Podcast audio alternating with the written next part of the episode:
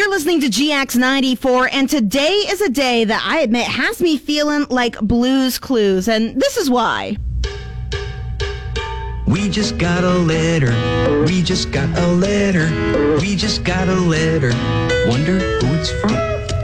This letter that I have as you can hear, is a letter that actually had two authors working together on it, a mother daughter duo, uh, Sharon and Phyllis. They sent me this lovely letter.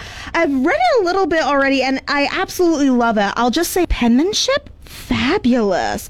I love it. There, you can see both of their writing on it and just beautiful, beautiful penmanship. Uh, it starts off from Phyllis. Phyllis being a big fan. Thank you so much for listening there, Phyllis. And apparently hearing me quite often talk about the fact that I am a crafter.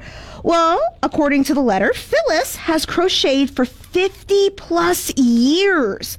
Holy, that that's incredible, Phyllis. I've only been doing yarn crafts for maybe about a decade, but 50 years of work. You must have made some beautiful things. Oh, that's fantastic.